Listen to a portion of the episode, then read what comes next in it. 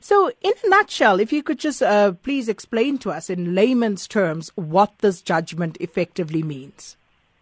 Okay, so the judgment deals with two issues. Uh, it deals with uh, whether someone can be barred from applying for asylum because of a delay in which they actually approach uh, the Home Affairs to lodge their application. But they also dealt with uh, the possibility of being excluded from applying for asylum because of crimes you might have committed.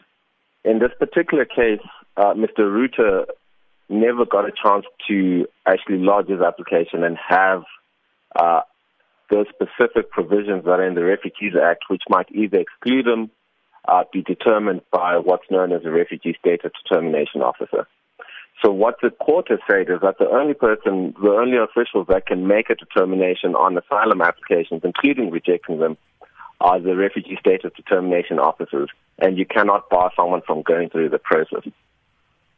So the fact that uh, Mr. Ruta actually entered the country illegally, because this is the question that I see many people are grappling with, uh, what mm. sort of uh, you know weight or merit does that have, if at all?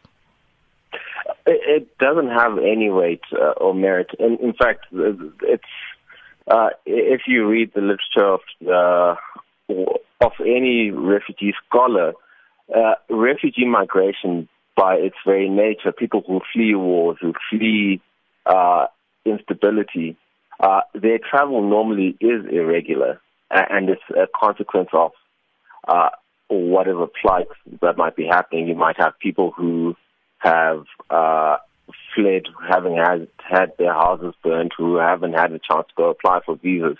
If you then decided that uh, the only people who can apply for asylum are people who can travel regularly, then it really does destroy the whole concept of uh, uh, protecting refugees, protecting people who fear uh, persecution. And particularly uh, in this case, an individual who was clearly sent without uh, being told what his uh, the intention of his assignment was. And when that happened, he's someone who took all the right steps to inform authorities to do everything right uh, he should obviously have his asylum claim uh, properly adjudicated. So, Wayne, what does this mean for other asylum seekers? Well, so the thing is that the Supreme Court has in the past, in numerous judgments, uh, already declared that the issue of delay does not bar uh, does not bar uh, you being able to apply for asylum. Uh, and all that will mean is that uh, officials, whether it's the police or Home Affairs officials, cannot stop an asylum seeker once they express their intention to apply for asylum from having their uh, their claim determined. So it is important because uh, there are numerous cases of people who go and try and apply for asylum now who will be barred for whatever reason. Uh, and what the court says very specifically is the only person who can be making a determination for an asylum application once an individual uh, expresses his intention is that refugee status determination officer.